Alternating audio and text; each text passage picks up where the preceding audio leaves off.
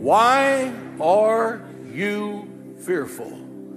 Every storm is God's seminar on faith for you. You have to admit your fear and face your fear before you can conquer your fear. I will fear no evil, for thou art with me. When the fear knocks at your door, send faith to answer, and no one will be there. Isaiah wrote, I will trust and I will not be afraid. Say that with me. I will trust and not be afraid.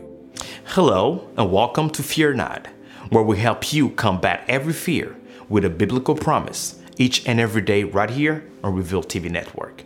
Today's promise is found in the book of Ephesians, chapter 1, verse 4. Let's read.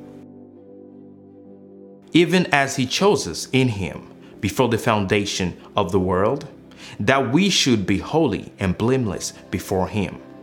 In love, he predestinated us for adoption to himself as sons through Jesus Christ, according to the purpose of his will.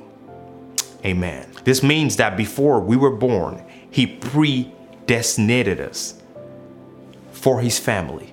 He has chosen you and I to be part of His glorious kingdom, heavenly family. Before we were even born, that's His promise. So, are you believing that there's anything you've done that has separated you from God?